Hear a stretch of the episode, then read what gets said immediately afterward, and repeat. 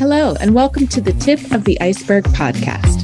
I'm your host, Amy Sauter, one of the editors at The Packer and Produce Market Guide, or PMG for short, two trade publications in the fresh produce industry. Today, we talk with Zak Karlen, General Manager of Farms for Bolthouse Farms, known for carrots. The 2,400 employees at Bolthouse Farms grow, process, package, and market fresh carrots, value-added versions, and CPG. Consumer packaged goods include buzzworthy carrot dogs, Bolthouse Farm juices, smoothies, jolt shots that act as immunity boosters, and carrot noodle kits for quick carrot-centric meals. Say that fast over and over, right? Quick carrot-centric meals, quick carrot-centric meals. For our purposes, we focus on the agriculture side as it pertains to fresh whole carrots, as well as fresh cut, value added, and other kinds found in retailer produce departments. We talk about how the company has adapted to pandemic-related health and supply chain issues, including labor availability, freight, prices, weather, and more. You're probably dealing with many of those too. Also, you'll hear from Potatoes USA, providing some merchandising data and insights. Before we'll go back to our interview with Zak Karlen at Bolthouse Farms. Now let's hear this discussion.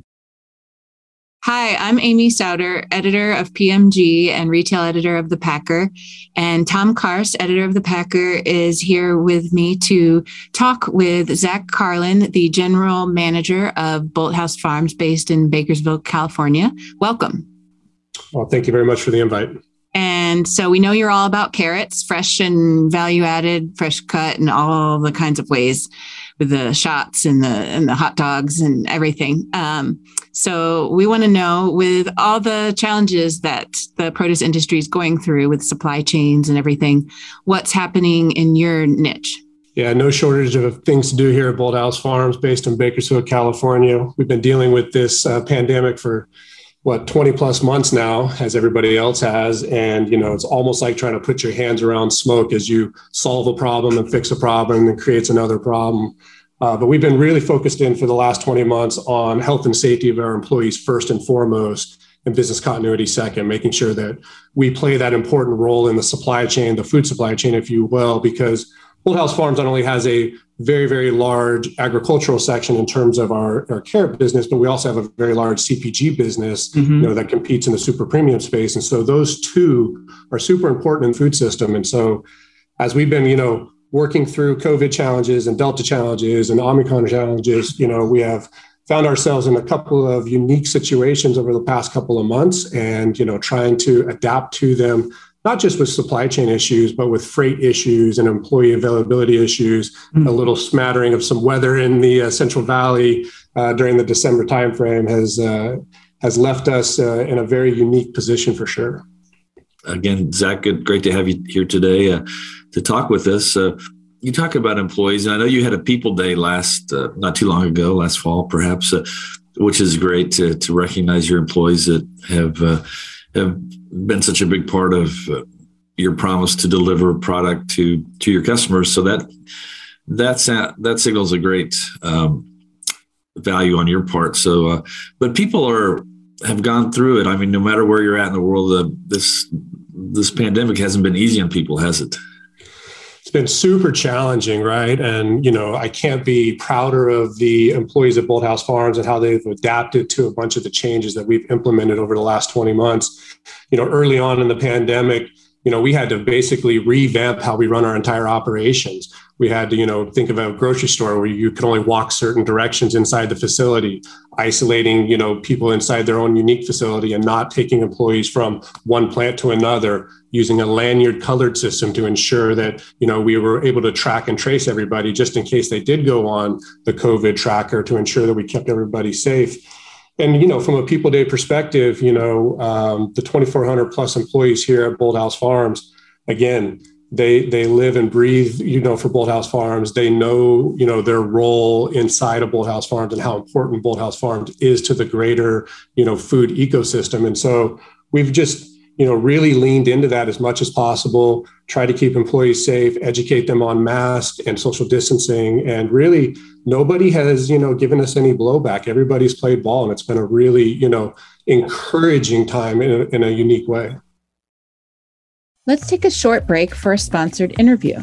Kristen Dinsmore talks with Kayla Domi, Global Marketing Manager for Potatoes USA, about some new research to improve potato displays at retail. Stay with us because afterwards, we return to our conversation with Zak of Bolthouse Farms. I am Kristen Dinsmore, and today I'm here with Kayla Domi. Kayla is the Global Marketing Manager for Potatoes USA. Potatoes USA is the marketing and research board for over 2,500 U.S. potato farmers. Good morning, Kayla. Good morning. Thank you for having me.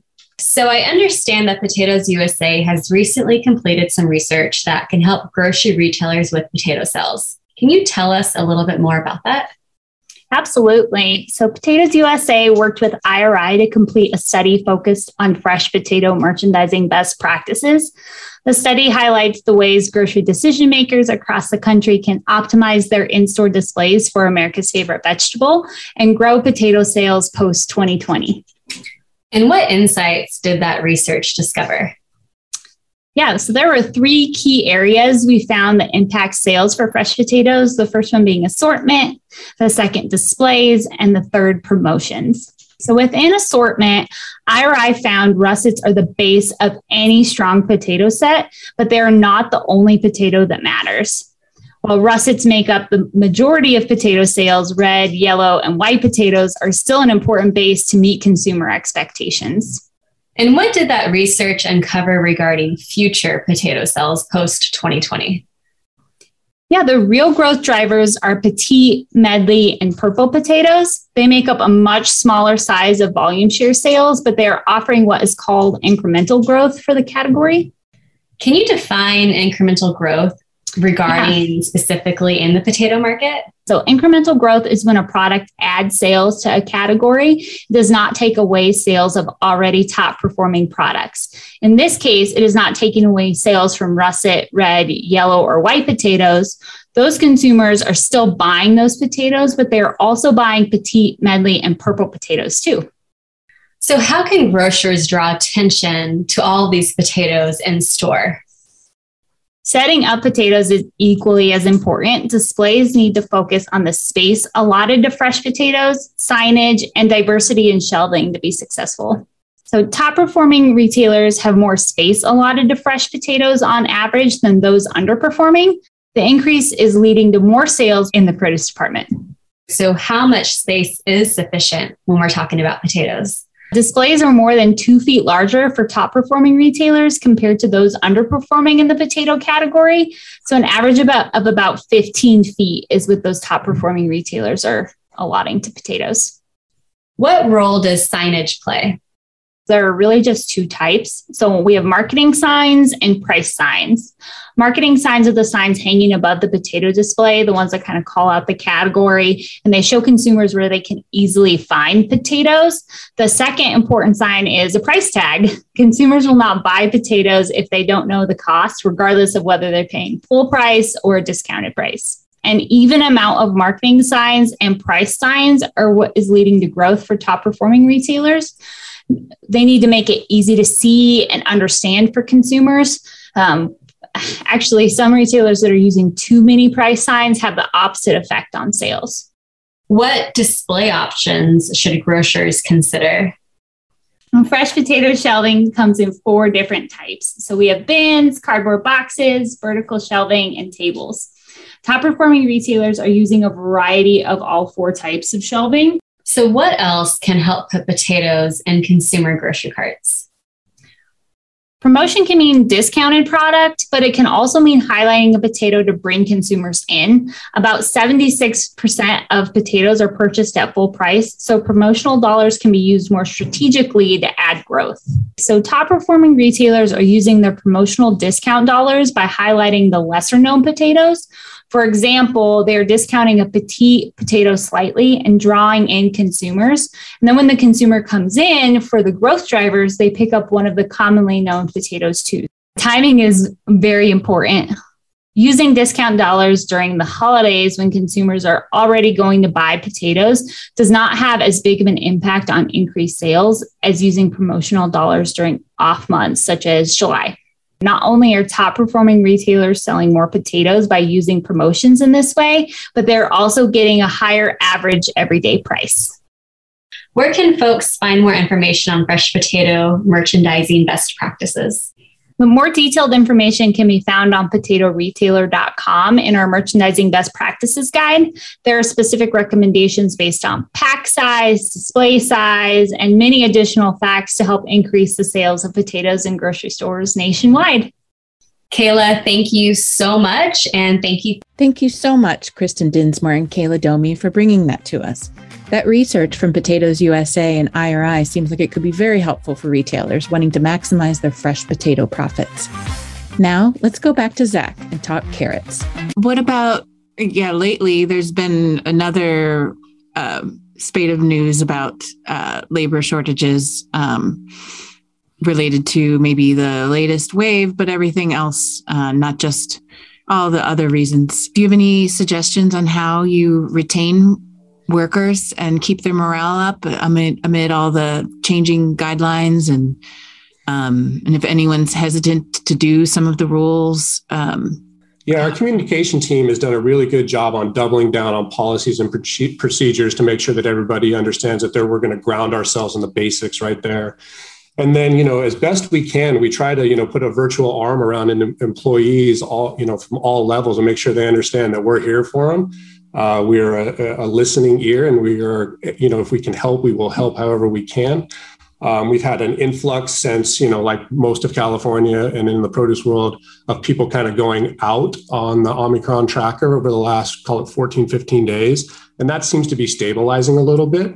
And we've had to really kind of expand the way we look at operations as well, which includes some SKU rationalization, right? In order to just keep the core SKUs going and make sure that we're supplying customers with the core SKUs, and then some of the more labor intensive ones, putting them to the side for 30 to 45 days to make sure that we can, keep customers and consumers with carrots.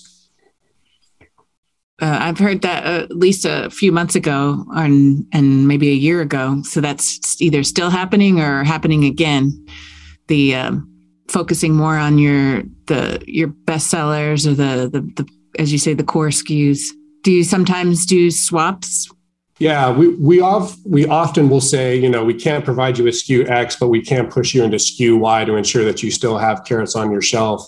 And then the other dynamic that we're dealing with is the carrot category is growing, right? And so if you think about early March 2020, there was a seismic shift in people staying at home and going from the ready-to-eat baby carrots to the cello carrots or the whole carrots because they were cooking and stewing and, et cetera. Well, now we're seeing that the whole carrot demand is kind of leveled out back to the 2019 demand, but the premiums are, picking up quickly, the match, the sticks, the petites. And so the category in the last 4 weeks has been growing relative to other veg, which is exciting, right? We want the category to grow. But us being able to stay up with that changing consumer demand has also been challenging through, this COVID environment. Zach, what about the organic space? Is finding supply and the needed inputs for organic just as tough as it is for conventional? And what kind of challenges do you face in that space? Yeah, for sure. I mean, we play in the organic carrot space, both on the, shortcut, cello, and then premium side.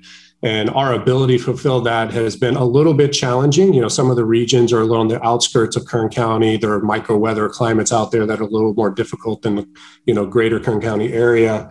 And it's a space that we're getting better at all the time. But remember, when we're talking about planting carrots, we're working on a schedule that's 9 to 12 months out, right? And so it's not like we have that ability to instantly react to a 20% surge in demand if there is such a surge. And so we are somewhat supply constrained, because we want to make sure that we're maximizing acres, right? And we don't have excess acres that could potentially go to waste. Oh, that's a good point. Back to the premium SKUs and the matchstick. What was the other kind? The kind that remind me of potato chips. The chips. Chips, yes, that makes sense. Why do you think those are having a higher demand? You know, I don't officially know, but I do have a theory that people are starting to build their own salads, kind of do their own, you know, salad kits at home. It's the beginning of the year. You always see a surge in healthy eating. We always see that surge in our beverage business as well, where people are kind of hitting the reset for the first 45, 60 days of the year. And so I think some combination of that is driving the category. And then there's the availability, right? I mean, carrots widely are available year round. And so I think there's a little bit, if there's some shortage in the supply chain and other veg areas, they're going to gravitate towards that, you know, orange on the shelf. Is there less of a price gap between organic carrots and conventional carrots compared to other produce? I feel like I've noticed that. You know, it varies by region and by customer, if you will. Zak, talk a little bit about carrots. I know that's a big part of obviously everything you do. Just brag on carrots a little bit. Why is it such a key category for retailers? And, you know, as you mentioned, through the pandemic, it's been doing well. Describe a little bit about the category and maybe your part in that category. Yeah, we obviously us and Grimway play a huge role in the category, on the carrot space. You know, it's, in my humble opinion, one of the healthiest, most all-natural vegetables there is. It's potential, you know, it's ready to eat all around. Relative to other veg, it is fairly cheap, and it's readily available, right? It's a year-round product that you don't have to wait, you know, for the season to pop. And so, you know, with our regional growing strategy, we're able to keep, you know, America, our portion of America, grocery stores supplied with carrots all the time.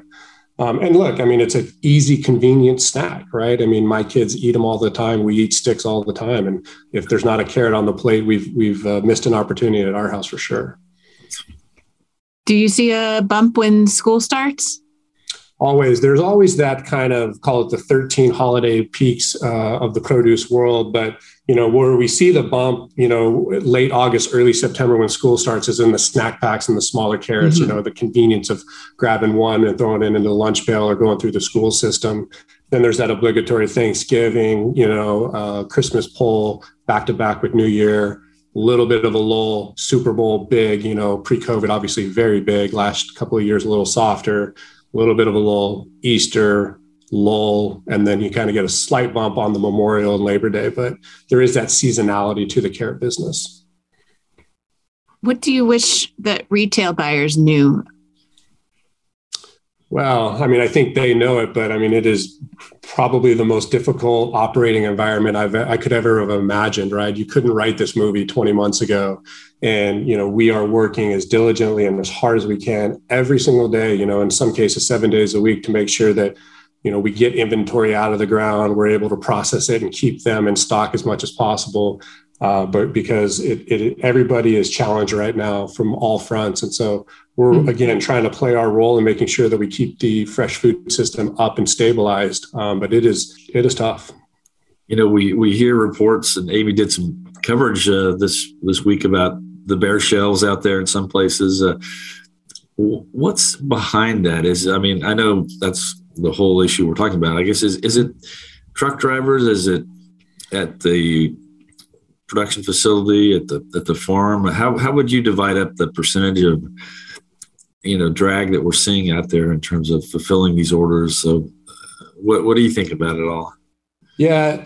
The answer to your three questions is yes, yes, and yes. Like, yeah. What's driving it? All of it is driving it. Yeah. And I can't speak for the rest of the industry nor our competitors down the road. But what I can tell you is, you know, we have carrots in the ground, but getting, you know, wheels underneath them, freight from the carrot field to the factory at Brundage is, you know, challenging, right? There's a shortage of drivers, and we are, you know, kind of battling that front as well. And then once you get them here, making sure you have the proper amount of employees to process all of those carrots is challenging, right? And then getting them out the door and onto the train to Chicago or into customer hands is challenging. And so from a percentage basis, I can't tell you one is more important than the other, but, you know, that timeline that I just described, everything has to work in harmony for us in order to, you know, keep everybody in supply with carrots.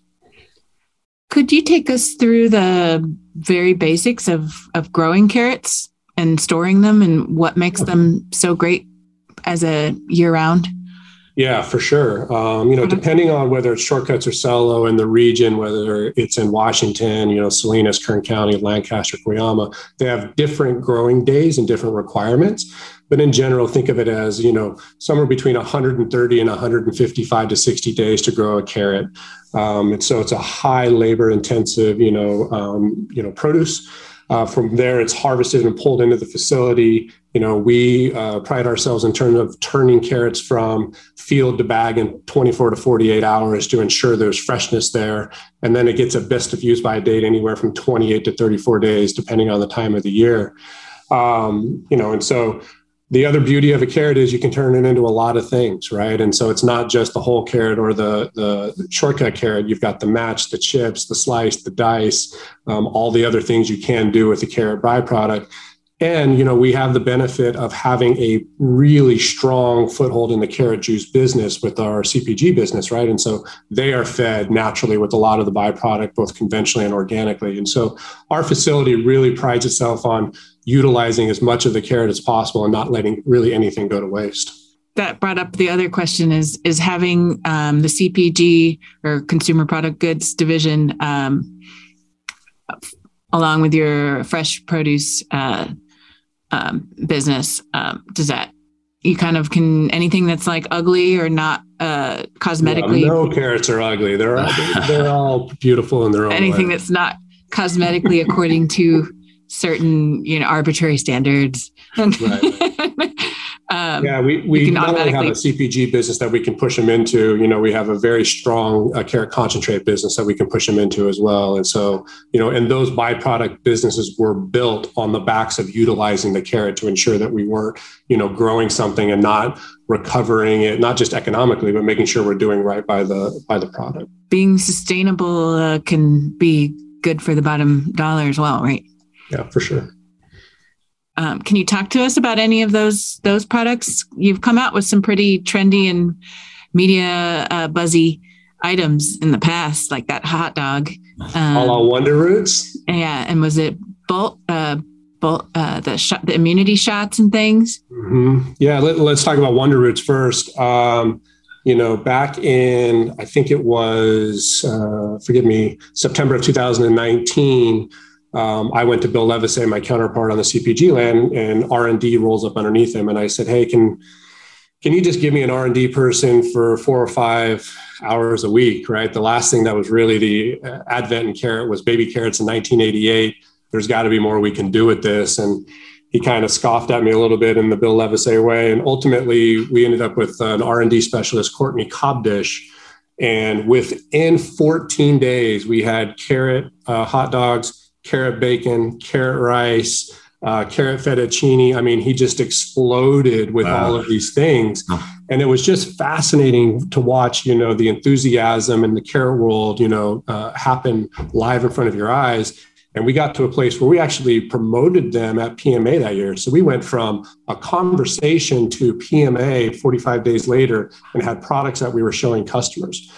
We launched carrot hot dogs in selected regions of the country and started to gather data on, how do people feel about them? What can we improve on them? We ultimately pulled them back in part because of the SKU rationalization that I was talking about with labor shortages, because they are right now very labor intensive. And then we're going to relaunch them as soon as we're ready, potentially, spring or fall of this year. Ooh, but, fun. Carrot hot dogs they're incredible, right? If you haven't had one, you should find a way to get one because they look and feel and act like a hot dog. And some, we have given them to, people at work and we give them to the customers and everybody bites into it and they're like, wow, that's actually feels and has that mouthfeel of a hot dog, but not all the stuff that's inside of a hot dog. And so we're a bit bullish on that product. And, again, we have other products stacked up behind it from an innovation standpoint. But really, that one is kind of like the flagship for Wonder Roots. Yeah, I think your company sent out a bunch of these products to different staff members of ours. And awesome. I recall trying the, was it rice? They were packaged with different flavorings and everything. Yeah. And the fettuccine and everything. It was really fun. But I do understand with all these supply chain challenges, you really have to focus on the core at the moment. That makes sense. Were you about to ask a question, Tom? Oh, no. One thing I was just thinking of, Zak, maybe what is one goal you've got, maybe a goal for the company or a goal for yourself for this year? And maybe what's one productivity hack that you could, that you rely on, that you like to do? What would you say about that? Yeah, I would say that the main goal for me is stabilize, right? I want to stabilize Bolthouse Farms, first and foremost from an employee standpoint, and then from a productivity and predictability standpoint. Mm-hmm. And so I really, having my team and you know the rest of the executive team is really focusing on stabilizing the business, working on combating inflation, working on combating some of the things that are bubbling up, you know, a la freight, et cetera. But all of that kind of steers our ship towards stabilizing all of, you know, calendar 2022 for us. That sounds good. How about a habit that you like that you think pays off for you? Anything in particular? Anybody at Bolthouse who has heard me talk, I use the phrase militant commitment to the basics, right? And for us, having a militant commitment to the basics day in and day out is super important, right? And we are a very regimented company. We have daily meetings at 7:30, 9:30, 3:30, et cetera. And making sure that we just hold that cadence so that we're all in lock and step all the time is really important because from my perspective, you know, we're fighting a lot of external, you know, situations that we've talked about during this interview, but making sure that internally we're in harmony at all times is really, really paramount at this particular point. Wow. 3 meetings automatically every day. Every day. Well, then you really would be all on the same page. That's for sure. Right. With the same communication, you wouldn't have you hear communication is super important, especially when people are a little bit more for remote, or at least the staff that can be. For sure. And we do as good of a job as I know how to in ensuring that people that are working from home are still tucked into the day-to-day business. We're still communicating with them in all of those meetings plus other ones. But again, making sure that we're in lock and step at all time and that we're communicating direction and expectations and we're delivering on those promises is really, really important. Any final thoughts that you think we really, you know, the produce industry, the retail needs to know or what they can look forward to? For me, we're all kind of in this together, right? And it's super important that we utilize shared resources and, you know, bounce best in class ideas off of each other to ensure that we keep the food system going, right? Because without that, you could have a serious problem on your hands. And so I couldn't be prouder of Bolthouse Farms of what we've been doing for the last 20 plus months. In a weird way, I'm really excited about 2022, you know, and trying to stabilize what we're doing and, you know, focusing in on what we control and what we can control, we'll control and what we can't. Not really going to lose a lot of sleep over it, right? And so it has been a bumpy ride and I'm looking forward to a smoother one if there is such a one for the rest of this calendar year. Great. Yeah, Zak, it's been a great treat to talk to you and a lot of great insight. So we appreciate that. Thanks. Really appreciate the time. Thank you. Hey, everyone. That wraps it up for us today. Thank you so much for listening. If you like what you hear on this Tip of the Iceberg podcast, please take a moment to hit that subscribe button, rate us, and type out a quick review on whatever platform you use to listen to Tip of the Iceberg. And enjoy our earlier episodes. In our last 2, we talked to our new editors, Melissa Treolo and Ed Bowling, and discussed GOPEX, or Global Organic Produce Expo. Plus, we discussed retail shortages. And the week before, Dan O'Connell of Food Mix Marketing Communications talks about his company's food industry predictions for 2022. And we'll have more of those great conversations from the industry each week. Thanks so much for your support. I hope you learned something useful or inspirational, and have a wonderful week.